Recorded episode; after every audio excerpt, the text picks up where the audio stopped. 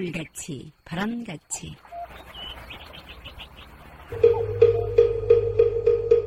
이 세상의 모든 분들이 다 부처님처럼 깨달음을 얻게 하시어 늘 평안하고 행복하게 하소서.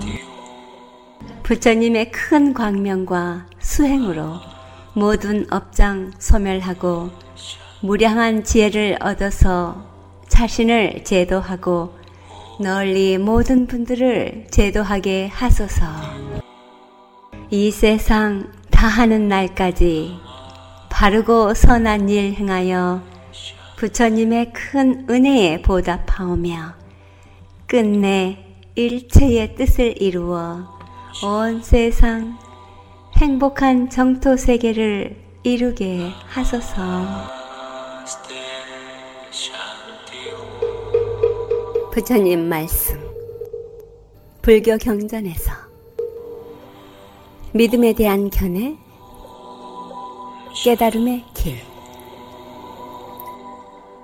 믿음으로써 부처님과 일체가 되면 나라는 생각을 놓았기 때문에 내 것이라는 집착에서 벗어나 있다. 그러므로 생활에 번뇌가 없으며 죽음을 두려워하지 않는다.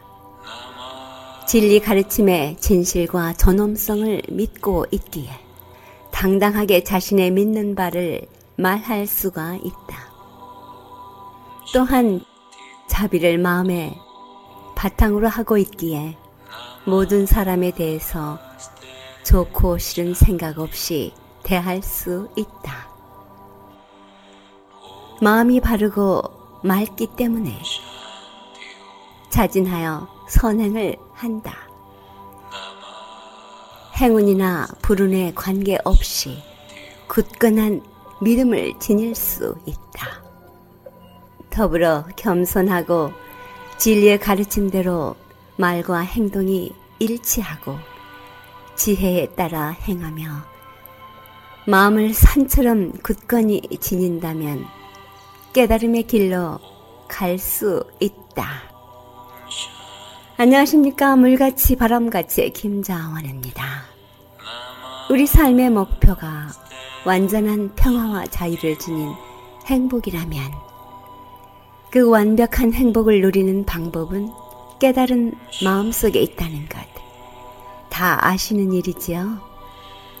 깨닫는다는 것은 행불행을 떠난 자리, 좋고 싫음을 여인 자리, 욕심투성이의 거짓 나를 내려놓은 자리라고 알려주십니다.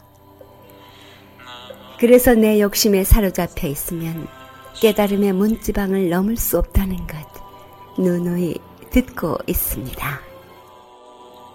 정말 다행인 것은 그 깨달음을 향한 길이 부처님 가르침에 있다는 것. 깨달음의 행선지를 자세하고 명백하게 그리고 구체적인 방법으로 안내해 주셨다는 것입니다.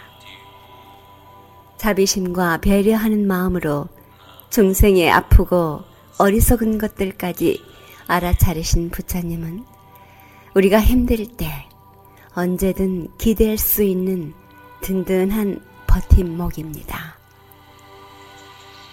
살다 보면 어찌해야 좋을지 방향을 잃고 막막한 마음이 될 때도 있지 않아요? 위로받고 싶고 무엇으로든 자신의 마음을 진정시키고 싶을 때 부처님 말씀 접해보시라고 권합니다. 왜냐하면 그곳에 원하는 모든 것이 다 있으니까요. 말로 해서 안 되는 일들이 삶의 구석구석에 산재해 있다는 것. 느끼며 살지 않아요? 깨달음은 모든 것을 한꺼번에 해결하는 해결사입니다. 그래서 너무나 사실적인 진리를 배우고 실천하는 일은 참으로 자신을 위한 길이라는 것 알게 됩니다. 더불어 상대도 편안함을 누릴 수 있는 길이기도 하죠. 믿음으로 깨달음에 다다를 수 있는 부처님 말씀 마음에 새기면서 깨침의 소리 진리의 말씀 전하는 뉴욕 불교 방송 진행합니다. 이 물같이 바람같이 뉴욕 불교 방송은 AM 1660 K 라디오를 통해 정기 후원자 그리고 여러분들의 특별한 관심과 후원으로 진행됩니다.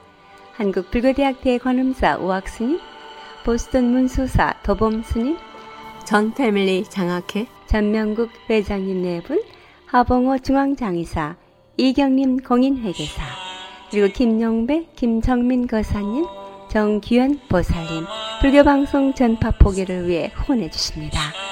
후원과 격려해 주신 여러분의 쏟아주신 정성 격려의 마음 큰 힘입니다. 고맙습니다. 여러분들의 관심과 협조가 부처님 진리법을 알리는데 큰 역할을 하고 있습니다. 불교방송 후원이나 자신의 신행체험, 수행담, 방송을 통해 나누실 분 전화 주십시오. 전화번호 알려드립니다. 347-512-8097 이 방송에 관심 있으신 분도 전화 주시기 바랍니다. 여러분과 함께 꾸미는 방송 되도록 여러분들이 도와주시길 부탁드립니다. 지난주 후원금 보내주신 무명으로 해주십사 하는 후원자님 진심으로 고맙습니다. 이렇게 보이지 않는 곳에서 늘 마음으로 후원해 주시고 격려해 주신 여러분들 덕분에 이 방송은 원활하게 진행되고 있습니다. 고맙습니다.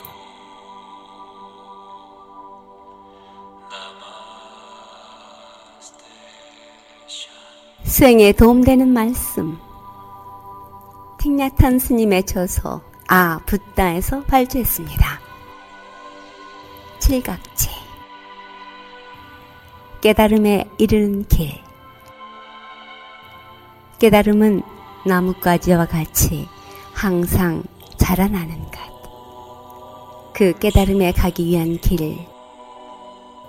첫 번째. 전념. 우리가 어디에 있고 무엇을 하고 있고 누구와 함께 있는가를 잊지 않고 기억하는 것. 호흡은 전념이 일어나기 위한 원인과 조건이다. 두 번째. 열린 마음을 가지고 사물을 다만 있는 그대로의 모습으로 볼 것. 세 번째. 정진. 설령 고통을 겪고 있다 할지라도 삶의 의미를 알아차릴 수 있으면 힘과 기쁨이 솟게 될 것이다. 네 번째, 안락. 우리는 우리의 힘을 머리에서 배로 옮기는 법을 익혀야만 한다. 이따금 아무 말도 하지 않고 앉아 있을 수 있다면 철저하게 쉴 수 있기에 진정한 안락의 상태를 느낄 수 있다. 다섯 번째, 기쁨. 기쁨은 우리 안팎에 있는 상쾌하고 아름다운 것들을 접할 때 생겨난다. 집중, 삼매, 마음의 힘을 모아 어느 한 대상으로 향하게 하는 것. 부처님은 집중을 이용해서 고통에 빛을 비추는 법을 익히셨다. 일곱 번째, 평정 또는 버림. 평정은 진정한 사랑의 한 측면이다. 부처의 제자가 되려면 마음의 증오심을 품어서는 안 되고 입으로는 거친 말을 해서는 안 된다. 평정한 마음. 습관의 힘을 변화시키고 가장 고상한 마음가짐을 가지려면 첫 번째, 거친 말을 들으면 평정을 수행할 것. 두 번째, 성내거나 빈정대거나 낙담하지 않는 법을 익힐 것. 세 번째, 칭찬을 받으면 뻐기지 말 것. 왜냐하면 칭찬이라는 것은 개인이 아니라 부모님, 선생님, 친구와 모든 형태의 생명을 포함해서 수많은 존재들을 위한 것임을 알아야 하기 때문이다. 개별적인 자아가 있다는 생각을 초월해서 우리와 남이 사실은 같은 존재라는 것을 알게 되면 우리의 사랑에는 평정이 깃들게 된다. 부처님은 사랑의 사무량심과 칠각지를 함께 닦으면 완전 무결한 깨달음을 얻게 된다고 말씀하셨다. 그러므로 칠각지는 사랑의 수행이라 할 수 있다.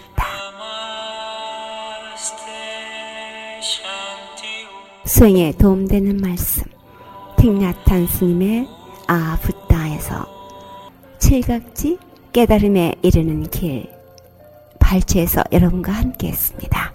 물같이 바람같이 뉴욕 불교 방송 함께하고 계십니다.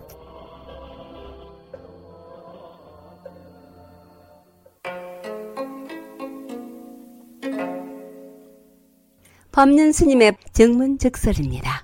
무엇이든지 물어라 하는 법회를 시작하겠습니다. 시집 와서 보니까 시아버님이 먼저 돌아가셨고 그 참 그 괴로움을 못 이기셔가지고 얼마 전에 재혼을 하셨는데 다시 돌아오셨는데 이건 제가 지금 말씀드려도 어머님 마음을 조금 편안하게 해주고 싶은 방법 묻고 싶어서 말 여쭤보는 건데 저희 어머님 재산도 있으신데 빚도 좀 있으시고 그 재산은 정리가 되고 나름 현금도 가질 수도 있고 제 생각에는 그걸 갖고 사시면 60을 조금 넘으셨기 때문에 이제 60부터 인생이 시작이라고 하니까 혼자 재밌게 잘 살 수 있을 것 같은데 그 욕심을 못 버리시는 것 같아요. 재산과 함께 빚도 유지를 하면서 좀 돈 많은 할아버지를 만나서 다시 제2의 인생을 사시려고 하시는 욕심이 너무 많으신 거예요. 며느리 된 입장에서 모시고도 싶고 또 저도 이제 애를 한 명 더 갖고 싶어서 어머님이 그걸 포기하시고 저한테 오시면 제가 많은 부를 드릴 수는 없지만 그래도 제 애들 좀 키워주시면 제가 어머니 필요하신 것도 좀 해드릴 수 있고 할 것 같은데 제가 평, 평소 때 제가 어떻게 기도를 드려야 어머님이 부처님한테 오셔갖고 마음을 너무 방황을 하시니까 좀 그랬으면 좋겠어요. 말씀 좀 해주시면. 내 마음을 잘 읽으셔야 돼요. 내가 어머니 얘기 들었어요. 지금 며느리 얘기 들었어요. 며느리 얘기 들었죠? 며느리 얘기를 들어도 며느리가 어머니 걱정하는 게 아니고 자기 걱정하고 있다. 음. 음. 자기 생각만 하고 있어요. 그뭐 빚 정리하고 뭐 그돈 갖고 사셔도 되지 않느냐. 근데 어머니가 재산도 있고 아직 60이고 그건 요즘 우리 여기 노부살림 어디 가셨나? 몇대 계시나? 지금 92이시거든? 그럼 앞으로 92살까지 산다면 몇 년 더 살아야 돼? 30년 더 살아야지.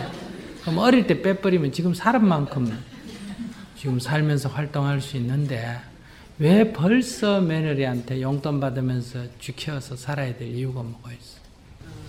절대로 그래 안 해. 그 생각은 굉장히 잘못된 생각이에요. 그건 정말 어머니에 대해서 이해도 못하고 털 것만큼도 고려하지 않는. 그러면 나도 좋고 어머니도 좋은 길은 뭐겠느냐? 어머니에 대해서 어떤 기대도 하지 말고 어떤 간섭도 하지 말고 어머니의 재산에 대해서 내가 아무리 부도가 나고 어렵다 하더라도 털 것만큼도 이 정도 키워지고 결혼했으면 됐지. 거기에 유산 남은 거털 것만큼도 기대해서는 안 되고 반대로 어머니를 도와주려고도 하지 말고 이래라 저래라 간섭도 하지 마. 노인의 특징은 변하지 않는 거예요. 그러니까 자꾸 노인한테 이래라 저래라 하면 안 돼. 자기 재산 갖고 있겠다. 아직 60이겠다. 뭐 영감을 만나다 아직 몇 번 더 만날 수가 있어. 지금 나이가 40밖에 안 되니까 아 60은 늙은 것 같지. 그래, 지금 질문자가 60이 돼봐라. 60이 늙은 거. 아니 저도 어머님이 젊으셨기 때문에 그래도 상관없다고 생각하시는데 정말로 사랑하셔갖고 하시면 상관이 없는데 영감님의 불을 자기는 사랑해서 만났나? 그래 속보이는 소리 그만해. 여기 있는 사람이 다 사랑이란 거는 허울이고 다 이게 돈이 얼마나 있나 뭐 어떠냐 젊은 처녀도 다 그런 거 따지는데 그럼 지금 나이가 60이 되고 이왕지 만날 바 영감 돈이라도 있는 영감 만나지 뭐 때문에 돈도 만나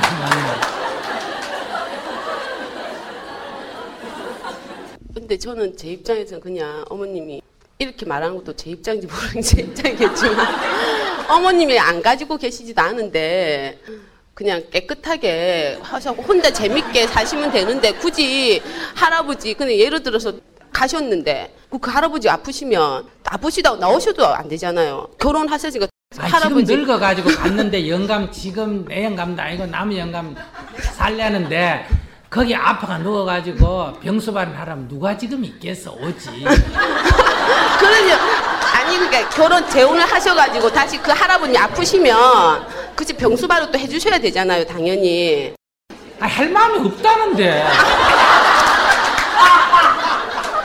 그러니까 저는 그런 모든 상황들이 다 펼쳐질 수 있으니까 어머님이 거기에 대한 그걸 버리셔서 어머님 혼자만 재밌게 사셨으면 좋겠는데 그런 게 저는 이제 며느리 입장에서는 한 번 하셨는데 다시 또 두 번째 하시려고 하니까 그러니까 내 체면이 좀 안 선다 이거 아니, 아니야. 체면보다도 나는 어머님이 그런 마음을 안 가지셨으면 하는 생각이 들어요. 아니 왜 남의 마음을 간섭해? 그 진짜 이상한 사람이야 그러니까 제가 잘못한 것 같습니다. 전혀 현실하고 안 맞는 얘기고 그렇게 생각하면 나중에 나이 들어서 이보다 더한 나를 이해 못하는 자식을 만나게 돼. 그러니까 지금 이런 어머니를 전혀 따지지 말고 그저 어머니 가시고 싶으면 가시고 오시고 싶으면 오시고 집에 오시면 부모로서 보살펴드리고 그것을 팔아서 빚을 갚든지 벌써 재산 낳아놓고도 영감 만나가지고 더 생각한다면 30년 살아야 되니까 앞으로 그렇게 생각한다는 건 이제 밝다는 얘기야. 그렇기 때문에 나보다 그게 더 밝기 때문에 그게 뭐 팔아서 빚을 갚든지 어떻게 하든지 그건 논할 필요가 없어. 지금 60인데도 벌써 저리 문제 제기하는데 80이 돼도 지금 이렇게 똑같이 나올 거예요. 그땐 더 흥분하겠네. 지금 80이 돼가 왜 이러시냐. 그렇지 않아. 건강한 이상은 언제나 그래. 숨 넘어가기 직전까지. 늙으니까 집착을 놓지 않겠나. 그런 생각하면 안 돼. 그건 절대로 나이하고는 관계가 없어. 수행력하고 관계가 있지, 나이하고는 관계가 없어. 만약에 나이하고 관계 있다면 누가 바보같이 손자를 키우겠어? 내 자식 키운다고 힘들어 죽겠는데 뭐 때문에 손자를 키워? 근데 손자 봐달라 그게 말이나 되는 얘기예요. 제가 놓고 싶으면 제가 나가 제가 책임져야지. 자기는 나가 할머니한테 맡겨놓고 자기는 직장에 가서 돈 벌고 어? 하고 할머니 보고 용돈 좀 주고 애나 봐라. 그 굉장히 잘못된 생각이에요. 그럼 할머니가 저런 며느리 말 듣고 저 며느리 지금 낸 아이디어로 따라갔다면 남은 인생을 종살이 해야 돼요. 꼼짝도 못하고 그 용돈에 매달려 가지고 눈치밥 먹고 살아야 돼. 그러니까 오히려 혼자 사시겠다고 해도 어머니 살아계실 때 아버님께 잘 하셨지 않습니까? 그러니 아직 20년, 30년 더 사셔야 되는데 뭘 그래 오래 사냐? 아이고 어머니 요즘 다 100살 산대요. 어, 더 살아셔야 되니까 마음에 드시는 분 적당하게 사귀시고 그런데 뭐 연세에 지금 들어가 새삼스럽게 사랑이라고 그렇게 너무 따지지 마시고 적당하게 돈 좀 있으신 분 만나셔서 그냥 재밌게 사세요. 이렇게 권유해주고 어디 주위에 좋은 분 있으면 소개해드리고 그리고 한 1년 살다가 에이 못 살겠다. 그것도 영감이라고 간섭한다 이러면 잘하셨어요. 이러고 또 좀 있다가 한번 소개해드릴까요? 오히려 이렇게 해야 된다 이 말이야. 그러면 나도 편하고 어머니도 기분 좋아하시고 그러면 기분이 좋아서 나중에 땅을 팔더라도 좀 줄 거예요. 그러니까 지혜로워야 된다. 첫째는 남의 인생에 간섭하지 말 것. 부모 인생에 특히 더더욱 간섭하지 말 것. 그리고 내 인생을 잘 살 것. 내 자식이나 내 인생은 내가 책임질 것. 그 부모니까 재산이 많든 안 많든 그건 상관할 필요 없이 자기 재산 자기가 어디 쓴지 내가 보태준 게 아니죠. 그죠? 그렇기 때문에 그건 간섭하면 안 돼요. 그걸 다 줘버리든 어떻게 하든 더 느리든 간섭하지 말고 자식으로서는 일정하게 용돈을 내 수입에 맞춰서 일정하게 드리면 돼요. 어머니 뭐 수입이 나보다 더 많은데 이런 생각할 필요가 없어요. 나는 내 의무만 다 하면 돼요. 그렇게 딱 원칙을 정해서 살면 되지. 이거는 기도의 문제가 아니에요. 이 생각 자체가 삐뚤어졌기 때문에 생각을 먼저 딱 바로잡아 버리면 이거는 기도 안 해도 저절로 해결이 됩니다. 그런데 오늘 본문 듣고 어머니에 대한 간섭 일체를 놔버려야 돼요. 어떻게 하셔도 어머니 잘하셨습니다. 제가 못 도와드려서 죄송합니다. 이렇게만 딱 나가요. 마음이 이렇게 안 되면 이제 요걸 갖고 참여 기도를 해요. 어머니에게 내가 불효하고 있구나. 어머니 마음을 제가 이해하지 못하고 있습니다. 부처님, 정말 제가 어리석습니다. 이렇게 참여 기도를 해요. 알겠습니다. 어, 설령 맡기려고 하지 않았다고 하더라도 스님 법문 들으니까 내 무의식에서 어머니가 좀 맡아줬으면 좋겠다 하는 생각이 내가 아 있었구나 이렇게 받아들여야지 오히려 없었어 아니야 이러면 자꾸 나를 살피는 힘이 약해져 그러니까 왜 저런 말을 하실까? 시어머니가 얘기하는 걸 듣고 내가 얘기하면 우리 어머니 말만 듣고 나를 오해하구나 이렇게 말할 수가 있겠지? 나 어머니 말 들었나 안 들어 자기 일방적인 얘기만 들었어. 자, 오늘 여기까지 하겠습니다.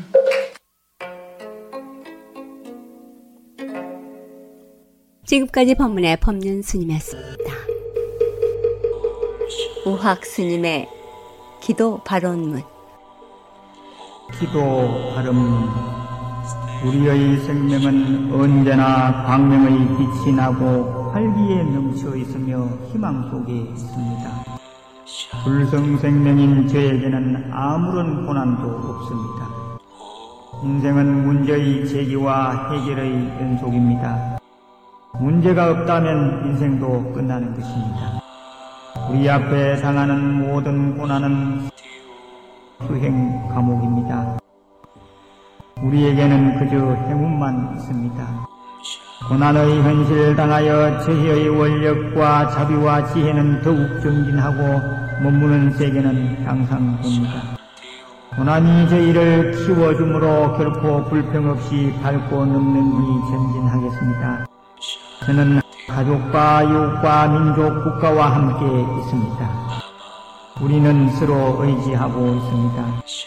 저는 뚜렷한 자신의 존재를 통하여 모든 이웃과 아름답게 조화하겠습니다. 함께 기뻐하고 찬양하며 진리의 가르침을 전해주고 또 받으며 함께 만족하겠습니다. 설사 오해받거나 경멸당하거나 유물받거나 이용을 당하더라도 감사하겠습니다. 오히려 거기서 지혜와 자비와 큰 서원을 세우겠습니다. 참 생명인 불성의 공덕을 드러내고 구현하는데 최선을 다하겠습니다. 스님의 위실력과 가피를 입고 있는 불자이기에 저희가 희구하는 모든 착한 일들이 마침내 성취될 것을 확신합니다. 우주에 충만하사 아니 계신 곳 없으시고 만유에 평등하사 두루 살펴 주옵시는 제불보살님이시오. 그의 기원 국어 감응하시와 정령하여 주시옵소서. 끝없는 구원력으로 만중생을 섭수하여 주시옵소서. 나무 마하바냐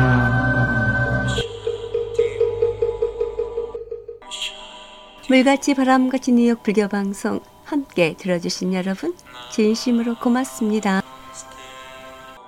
지금까지 진행의 김자원이었습니다.